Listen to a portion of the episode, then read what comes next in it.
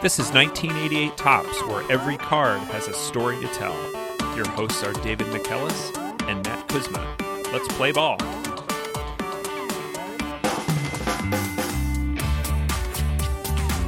Welcome back to 1988 Topps. David, what's our card for this week? Two cards this week Dan Pasqua, cards number 82T and 691. Dan Pasqua, outfielder, first for the Yankees, then for the Chicago White Sox. Okay, Dan Pasqua, two cards, fantastic. Before we get to Dan, we do have some follow up from previous episodes. And this one is right in the sweet spot of our show, David, in that it comes at the intersection of pop culture and technology. Previous guest and friend of the show, Mark Simon, uh, was with us on an episode about Neil Allen. And recently he had a couple tweets where he recently asked ChatGPT the artificial intelligence to write a poem about Neil Allen. And that poem was it was okay. It wasn't anything great. But then in response to that, Grant Brisbee, who's at Grant Brisbee on Twitter and a writer at The Athletic, replied with a poem that he wrote about Neil Allen in 2014. And I just want to read this for the record because this goes to show that the robots will not replace us. They will not replace Neil Allen. They will not replace Grant Brisbee anytime soon. Stuffed in a box in the attic upstairs, scores of Neil Allen cards get older. So he grows younger, and I doubt he cares. He's doing neat things with his young shoulder. Mets, White Sox, and cards, with the Yankees twice. In Cleveland, three innings a disaster. Career was pleasant, perhaps even nice, though he gave up a 1.269 OPS to Johnny LeMaster. Like Jerry, he helped Keith Hernandez move. Mets fans were amused with how both turned out. His arm had such promise, so much to prove, but it was his trade that ended the drought. He threw 988 innings, not all of them good. Still, take time to remember Neil Allen, if you would. Just beauty, beauty. So, thank you, Grant Brisbee. That poem is basically the story of the show. Uh, remember Neil Allen. Consider for a moment Neil Allen. Uh, today we're going to consider for a moment Dan Pasqua. I was having kind of a rough week and and having a rough day. And one evening I closed my computer and I just said to myself, and Matt, ready the the swear klaxon. We're talking about Dan Pasqua this week. So that's why we're talking about Dan Pasqua. He doesn't have a SABR bio, so we are flying without guidance here. We've got the Luke Skywalker helmet down, the blast shield is down. There is a lot to say about Dan Pasqua. There's a strange true crime story involving Dan, and one of my all-time favorite moments ever at a baseball game involved Dan Pasqua, a moment that lives in my family's history. Oh, Amazing. Well, like Wedge Antilles, we will stay on target, David. Stay on target. And like Porkins, we will try not to explode. Go to the front of card 691. We have Dan Pasqua of the Yankees. This card's a bit of an awkward shot. We've got Dan, who's obviously just put the ball into play and is admiring his ground ball to the right hand side of the infield. It's a little bit awkward. It does show you that he's got very muscular forearms in this shot. He's gripping the bat real hard. He looks good. You've got the traditional boring Yankees away uniform, just all gray, although you do get a black undershirt. Black stirrups look pretty good. I like the black shoes too. This is very similar to the Rickey Henderson and Don Mattingly cards in the set. I think it's the same photographer from the same angle in the same spring training game. And if you look in the background, they are playing the Expos. So this was definitely a spring training game. You can see an, an Expos logo on that one player in the dugout. You also see some luggage hanging in that dugout. but I think that they maybe should have switched it up and gone to the other side for left handed hitters. Like you said, this is kind of an awkward shot. The Don Mattingly photo is a little bit more zoomed in and a little bit it looks better. But this Dan Pasqua card, I don't know, his his helmet looks kind of ill fitting. Just an odd looking card, but Dan looks like a muscular power hitter, and that is exactly what he was. Yeah, I think he they must have done it from this angle because this you notice that the sun is the sun's on his face there. So the sun you want the sun behind you when you're taking photos like this and not in in your face. So Let's go to the back of 691, and we have Dan Pasqua, outfielder, height six feet, weight 203, left handed batter and thrower, drafted by the Yankees in the third round of 1982. Born October 17th, 1961, in Yonkers, New York, with a home in Harrington Park, New Jersey. Yonkers is the third largest city in New York after New York City and Buffalo, and it is the setting of the 1991 Neil Simon play Lost in Yonkers. The city is just two miles north of the northernmost point of Manhattan, so very close to New York City. Other famous Yonkersians include Elisha Otis, founder of the Otis Elevator Company, Ella Fitzgerald, Mary J. Blige, Steven Tyler, and DMX. While he was born in Yonkers, Pasqua was a Jersey boy, raised across the Hudson River in Harrington Park, Bergen County, New Jersey. 3,500 people lived in Harrington Park in 1960, up to close to 5,000 in the borough today. Other Harrington Parkers include U.S. Senator Cory Booker, former Mets GM Omar Minaya, and inventor of the perm, Karl Nessler. Dan grew up a Yankees fan. His favorite player was Bobby Murcer. He was a star Little League pitcher, but in high school made a name for himself as a hitter at Northern Valley Regional High School at Old Tappan. Another more recent alum of that school made an impact on the Yankees. On October 9th, 1996, game one of the ALCS, Yankees fan 12 year old Jeffrey Maier reached over the wall to catch a Derek Jeter quote unquote home run. That ball was still in the field of play. It bounced off of Maier's glove and into the stands for a home run, tying the game. The Yankees win that game, win the series, end up winning the World Series. Jeffrey Maier played baseball at Northern Valley, later played at Wesleyan, setting the university's hits record. He worked briefly in baseball, scouting the Cape Cod League, and was an intern for the Yes Network. Pasqua played football and baseball at Northern Valley, but he wasn't noticed by pro scouts out of high school, wasn't drafted, but was recruited by coach Jeff Albies to play at William Paterson University, a public university and D3 program about 30 minutes from his home in Wayne, New Jersey.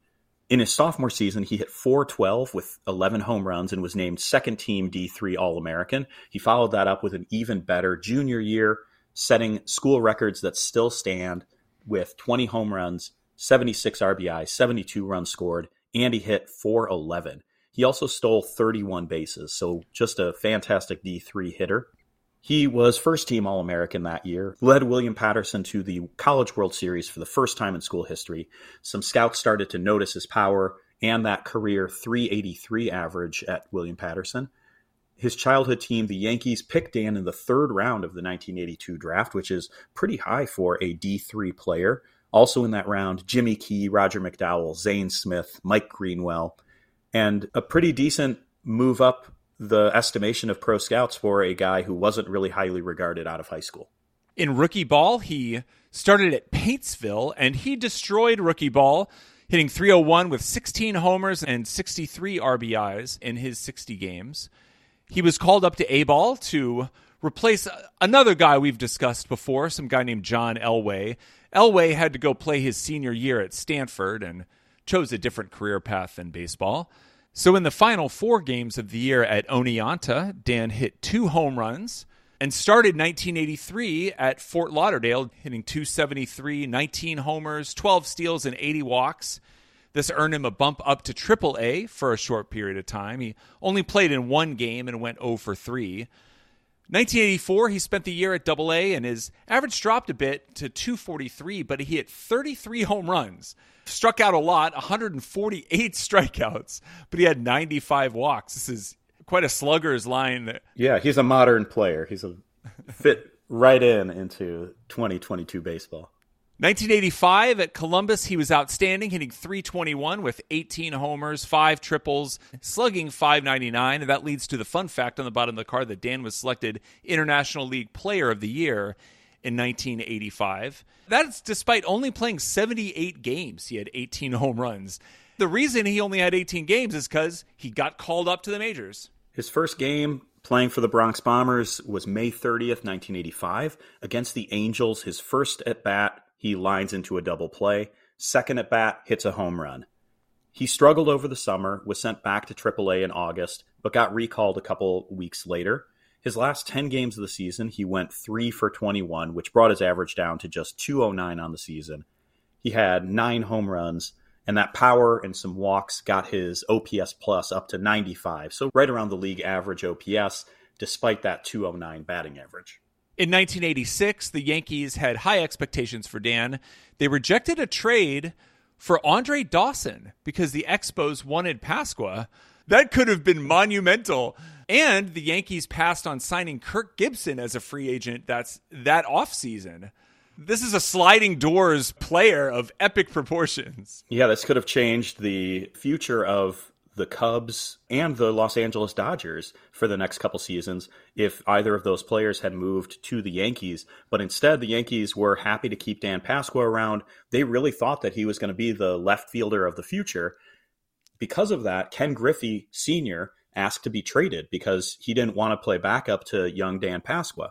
In the offseason, Pasqua's mother passes away, and that really affected him, and he ended up missing some time getting off to a slow start in the spring. He said that he just really needed regular playing time and it was all a matter of concentration. But that difficult spring led to him starting the year back at Columbus at AAA. He ends up hitting 291 through 32 games, getting back on track and earning a call up. So he's back in the Bronx looking to fulfill all of that promise. And he ends up having a really great season in 1986, hitting 293 with 16 home runs in 102 games. That OPS plus was an outstanding 151, the sixth highest among players with 250 or more at bats that season, sandwiched between future Yankee greats Jesse Barfield and Ken Phelps. Greats indeed. He played the most games in left field of any Yankee, 71 games out of the season. And also in 1986, there was an odd incident. I first learned of this as the quote Dan Pasqua story from the Deadspin video series Let's Remember Some Guys. This video series is part of the reason why this podcast exists. It always delighted me. The hosts of the show, David Roth and Lauren Theisen, would open packs of cards. David Roth would remember a guy and say what he remembered about the guy. When Dan Pasqua came up, initially there was the Dan Pasqua story, as David Roth was also a New Jersey native. There was a story that David Roth remembered about Dan Pasqua. And let's drop in some audio of David talking to former mayor of Cooperstown, Jeff Katz. I so assume the, you know the Dan Pasqua story. That's my version is probably even shorter than yours, mm-hmm. which is there was some dude who portrayed himself as Dan Pasqua when Pasqua came up with the Yankees and yep. just got free Italian food in New Jersey. See, I also remembered it as Italian food. It was it's he not... got a woman to buy him a Pontiac Fiero. That's very different. Here's the Dan Pasqua story, as initially told by David Roth, was that a fake Dan Pasqua was going around New Jersey, going to Italian restaurants and saying he was Dan Pasqua to get free food, which is great. but the real story is maybe even better and also very New Jersey there's a guy named James Powers who, according to reports, did bear a resemblance to Pasqua and had once been his schoolmate. The report from December 1986 was that this Lothario, fake Dan Pasqua, was accused of impersonating New York Yankees outfielder Dan Pasqua and taking $7,000 from a woman who believed that he was a ball player. He used that money, possibly to gamble in Vegas, but he told the woman that he needed the money to buy her a new Trans Am instead, instead, this guy took it to Vegas. He ended up getting arrested, but while out on bail, he did it again. On New Year's Eve, 1987, he's arrested after he borrowed $1,000 from another woman. Her aunt heard about this, that she lent Dan Pasqua $1,000 and said, Wait a minute, I've heard about that. So, two weeks later, while he's out on bail, he scams another woman out of $1,000. I don't know what's happened to this guy, but this James Powers, this is like the most New Jersey story I could possibly imagine. Can you think of a better car for it to be than a Trans Am? No, that's it. That's it. 1987, cruising the Jersey Shore, listening to Bon Jovi after swindling your girlfriend out of $7,000. The real Dan Pasqua testified before a grand jury, presumably to say, I did not ask anyone for $7,000 for a Trans Am, Pasqua only made 70,000 in 1986, so that would have been a significant amount of money for the real Dan Pasqua, but maybe not for long because as we see in the 1987 Sports Illustrated baseball preview, big things were coming for Dan Pasqua. That's right. In the Yankees section, previewing the 1987 season, the fun fact they listed about Dan Pasqua compared him to Babe Ruth. He hits a home run every 12.9 at bats at home against right handers, close to the Babe's career rate. They projected Dan Pasqua to be the home run champion and for the Yankees to go 92 and 70, finishing third, one game behind Toronto and two games behind Cleveland. So, how did those predictions play out? We know how the Cleveland prediction played out. Not great. Cleveland did not finish in first place ahead of Toronto and the Yankees. Rather, the Detroit Tigers, who were projected to finish, I believe, under 500 by Sports Illustrated, ended up winning that division over the Toronto Blue Jays in that run to the playoffs at the end of the 87 season. The Yankees were competitive, leading the AL East as late as August. But they ended up with 89 wins, close to that 92 that was predicted. But that was only good enough for fourth place in the AL East in 1987. As for Pasqua, through his first 60 games, he hit only 201 and was sent back to Columbus. He then hit 341 with six home runs in 23 games, earning a callback and he's much better in the second half, hitting 269 with nine home runs from July 19th to the end of the season. That gave him a 233 average with 17 homers on the year. Didn't quite challenge Mark McGwire's 49 home runs. So, not quite leading the league. Someone that was a third round draft pick and has so many lines on the card from being in the minors so many different times and getting called up and down. This is not a great look for the card. This is far more lines on the card than you want for someone in his six years of playing professional baseball. But those first three years in the majors, if you stretched it out to a 162 game season, he was averaging 25 homers, 66 RBIs, 251 average, and an OPS plus of 116. Unfortunately, because of platoons and getting sent up and down, he never really put together a 162 game season. And maybe because of that, Dan asked to be traded, and the Yankees said yes. They put their one time outfielder of the future on the market. And there was an offer from Oakland to trade him for Alfredo Griffin. And that takes us to our second card, which is card 82T. But David, this is not, he's not wearing an Oakland A's jersey. No, he's got the White Sox C, the generic shot. He looks like a random guy from New Jersey that someone might impersonate wandering into Italian restaurants or Pontiac dealerships. It's an all right looking card. He ends up getting traded to the White Sox. The White Sox were trying to dump salary, as we discussed in the Richard Dotson episode. There is no this way to the clubhouse on this card, though. So we had to look it up on baseball reference. At one point, the offer from the White Sox was Richard Dotson and Floyd Bannister, two of their top pitchers, for Pasqua and Mike Pagliarulo. But the Yankees didn't want to give up both an outfielder and a third baseman, so the trade was limited to Pasqua. Pitcher Steve Rosenberg and backup catcher Mark Salas traded to the White Sox for Richard Dotson and Scott Nielsen. Scott Nielsen was once fined $100 by the White Sox for not wearing socks with his loafers. It's a fashion crime. That's going to get you traded. I don't know. I think that could be perfectly fine d- depending on the weather. This trade is the sixth trade involving 31 different players in two years between these two teams. They really like to trade with each other. Ron Hassey was in three of those trades, and Scott Nielsen was in two of them. We will assuredly talk more about these two teams trading as there are 31 players sent between them within the two years prior to these cards. Dotson and Pasqua were really the key parts of this trade. Dotson struggled in his time in New York with an ERA over five in 1988 and part of 1989. Pasqua, for his part, went to Chicago, was given a chance to play. He ends up playing the most games of any White Sox outfielder and was the only outfielder to play more than 100 games. The White Sox had a lot of injuries in 1988, including a season ending injury to Ivan Calderon, and that pushed Pasqua into covering right field he played decent defense too, not traditionally known for his glove.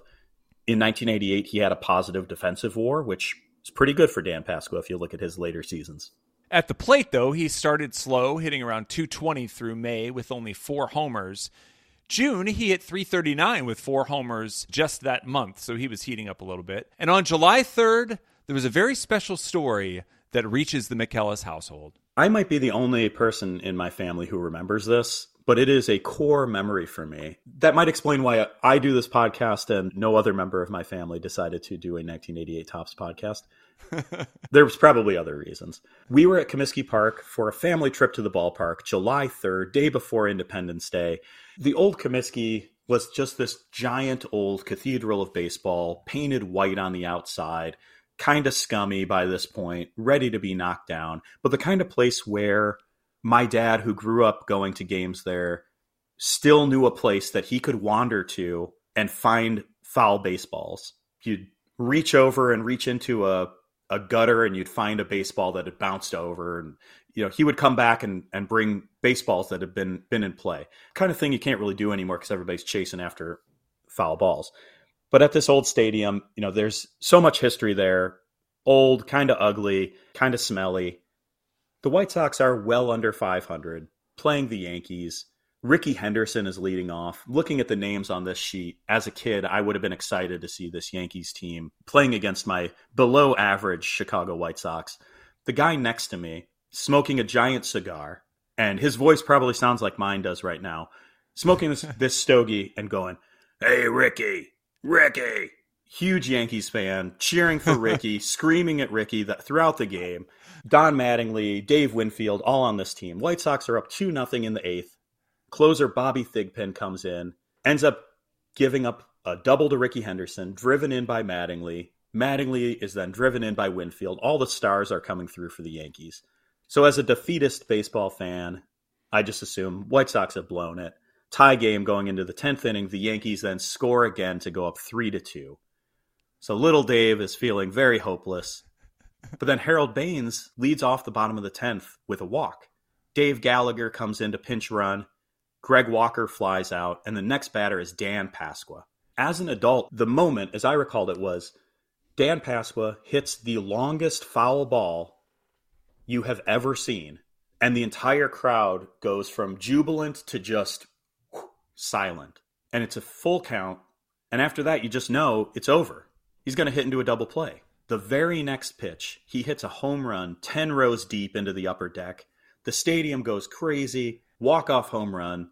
Sweet Home Chicago plays, and it's the greatest thing I've ever seen in a stadium. When I got older, I questioned my memory. And probably in my 30s, when Baseball Reference really started to get all of the data there, I searched to find it. And Baseball Reference is a magical place because it can confirm or deny yours or some random player's memory of a moment. But the things I knew for sure was the Ricky guy was sitting next to me and Dan Pasqua hit a home run. Dan Pasqua had two walk-off home runs in his career that I was able to find through the home run tracker on Baseball Reference. One was with the Yankees, so that one wasn't it, and the other one was for the White Sox against the Yankees. When I go into that game, it has the pitches. 1988 is the first year that they have pitch by pitch data. Sure enough, in the play by play, a full count, pitch six, foul ball pitch seven, ball in play. So thank you, Baseball Reference, for confirming that I did not make up this amazing childhood baseball memory. It confirmed to me that Dan Pasqua was the greatest home run hitter who ever existed. Yeah, and that's how it turned out for the rest of 1988. Well, maybe just really ended there at, at, July 3rd. He hit only 210 in July and only 161 in August. He ended the season with 20 home runs. So maybe not the greatest home run hitter ever, but that did lead the White Sox that year. He finished the season with a 227 average, mm-hmm. and he did lead American League outfielders in fielding percentage.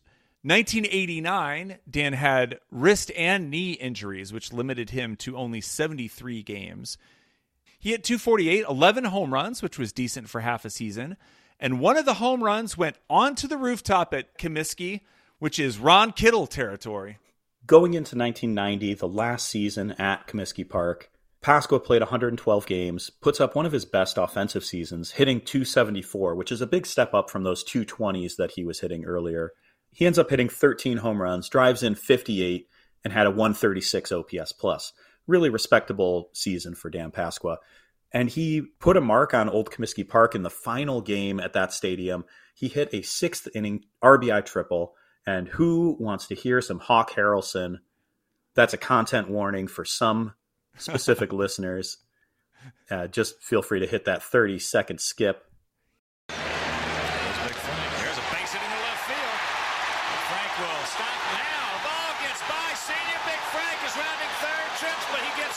to score. Pascal on his way to third. Sox lead it 2 to 1. Yes!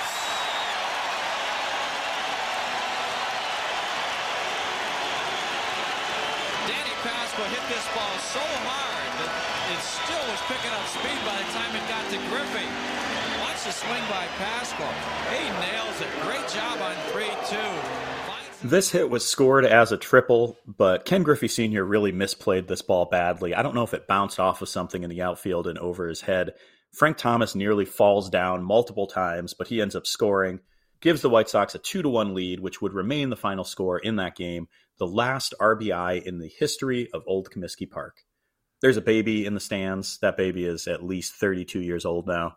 I saw somewhere that Hawk Harrelson called Dan Pasqua the Hammer and I did not remember this nickname. He did wear number 44, so perhaps Hawk was making an homage to Henry Aaron, but not one of Hawk's better Hawkisms. Pascal was a good power hitter, but not quite Hammer and Henry Aaron. 1991, Dan started out slow. No home runs through the first few weeks. But April 27th against the Yankees, he hit two home runs at the new Comiskey, including a 484 foot home run. I think that home run came close to hitting a giant Winston cigarettes ad in right field.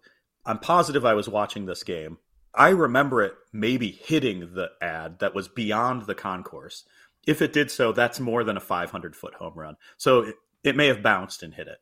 I couldn't find video of this to confirm or deny, but again, Dan Pasqua, Herculean strength of Dan Pasqua, 484 feet is the the best guess. I think in the pre Statcast era, it was more just somebody saying like, yeah, yeah, that's uh that seat's uh 475. It's probably nine feet beyond there. It's still one of the longest home runs hit in the park. Pasqua played a career high 134 games that season and hit 18 home runs with a 129 OPS plus, career high 66 RBIs and 62 walks. Really hitting his stride. Here he is, you know, just about 30 years old. But in October of 1991, he had a drug related incident. He received a package in the mail, and shortly thereafter, the cops came to his door.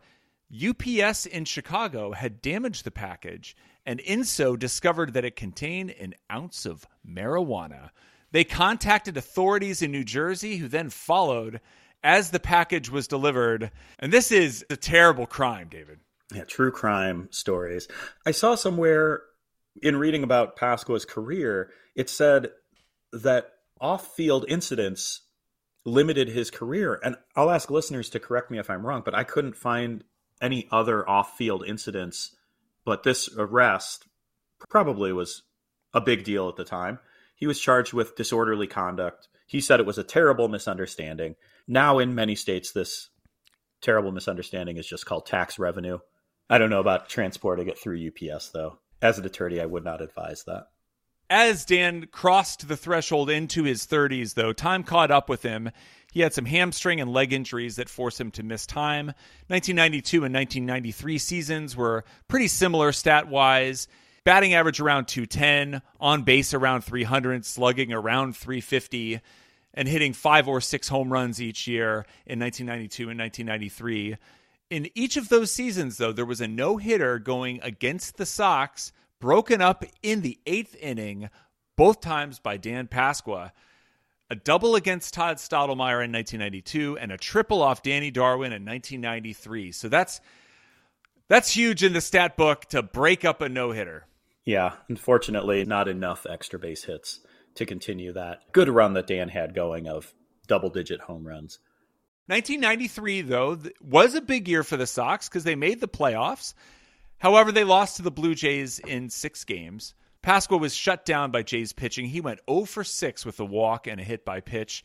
He also played at first base in place of Frank Thomas for the first two games, and fans weren't really happy about this. He dropped a throw and, according to one report, butchered another. And then, as you said, he left five runners on base in those first two games.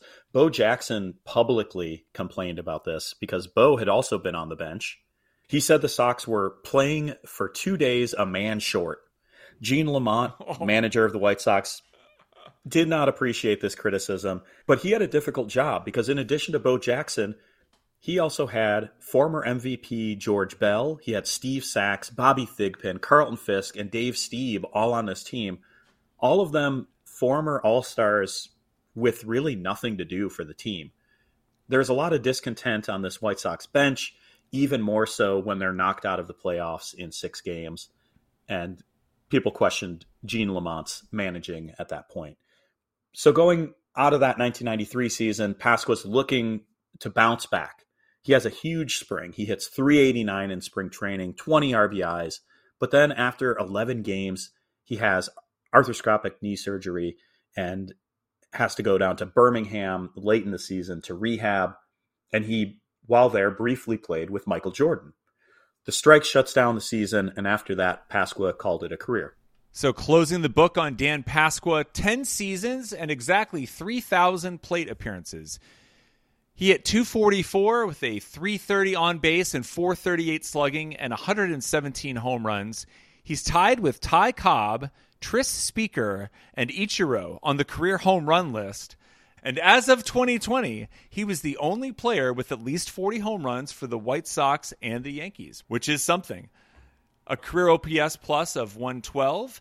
And in the Love to Face team edition, the Yankees, a career 349 average and OPS of 1.050 in 46 games. He hated to face the Tigers and the Rangers batting 178 and 173 respectively against those clubs. How about in retirement? Initially, he had a home building company in the Chicagoland area, and he later became a White Sox ambassador and continues to serve as a professional instructor with the White Sox Academy, helping with Little League, travel leagues, and coaching. And he still shows up at White Sox games in interviews talking about his love for the Chicago White Sox. And even though he grew up a Yankees fan, there is a special place in his heart for the White Sox. And I think that he still remains a fan favorite for those of us in the 80s and 90s. So, David, you got to use baseball reference to confirm your memory of Dan Pasqua as an amazing hero in your childhood. But now, after looking at it a little bit more, what do you think? I thought it was pretty interesting that he, in his first season, played on the same team as John Elway, and in his last season, played on the same team as Michael Jordan. All time greats, not necessarily on the baseball field but a cool note nonetheless. Dan Pasqua had big swings, and sometimes they connected for big home runs. Sometimes they didn't connect at all, but that's the name of the game, and when you're a power hitter, you might strike out a bit. In 1992, Paul Ladewski wrote Dan's average of one extra base hit per 7.6 at bats ranked ahead of more celebrated southpaw swingers Ken Griffey Jr., Kent Hrbek, Fred McGriff, and Dave Parker. From 1988 to 91, among players with 300 or more at bats, he was a, a good player over that stretch. A 119 OPS plus is right behind Wally Joyner and Pedro Guerrero, just ahead of Kirk Gibson. Those are much bigger names than Dan Pasqua. Among lefties, he was 20th overall over that stretch. He hit 62 home runs. As a lefty, that's 13th from 88 to 91, just behind Dave Parker and Harold Baines, but he did it in 600 fewer at bats. Big power, a good platoon hitter, a good lefty to have off the bench. He is in the William Paterson University Hall of Fame. He was listed in 2017 as one of the 50 greatest players from New Jersey. Maybe he didn't quite live up to the hype that led the Yankees to decline an Andre Dawson trade, but he became a fan favorite among White Sox fans in those kind of sad late 80s years, just before Frank Thomas those years when the White Sox didn't really have a power threat. I was looking through in 87, they had a couple guys hit over 20, but 88, 89, and 90, as sad as it sounds, Dan Pasqua's 20, 11, and 13 home runs qualified him to be called the hammer for the White Sox. He led the team with 20 home runs in 1988. The next season, Ivan Calderon led the team with 14. In hmm. 1990, 18 was enough for a team lead pretty sad state of affairs for power hitters in Chicago. It got better in the 90s, but by that point, Dan Pasqua injuries were catching up with him a little bit. I will always remember Dan Pasqua both for that 1988 moment, for that huge home run that was the longest home run I'd ever seen at Comiskey Park. And it's just one of those names. The Remember Some Guys Dan Pasqua story uh, delighted me it's a fun career to see because he did end up hitting a lot of home runs. He did, in many ways, live up to some of that hype. He had big home runs, he had some big seasons, and on a mediocre team, he, a couple years, he really stood out. One note also about Dan Pasqua there's a, a short video that's 89 seconds for 890, which is a local radio station here. And Dan Pasqua did a really good job of answering the New York versus Chicago style pizza question, which I think he basically said he likes both. But he said it in more words. And Dan Pasqua, you know, a New Jersey guy living in Chicago for a long time, you really you can't pick sides in that. You're gonna make some mm. family unhappy. So I, I stand with Dan Pasqua. All pizza is good pizza. And all Pasqua is good Pasqua. So thank you for for this story. And thank you to you at home. If you've ever made up a story to try to get some free Mostaccioli, a Pontiac Fiero, or a Trans Am, we'd love to hear all about it on Twitter. We're at Topps1988. Thanks a lot. We'll see you next week.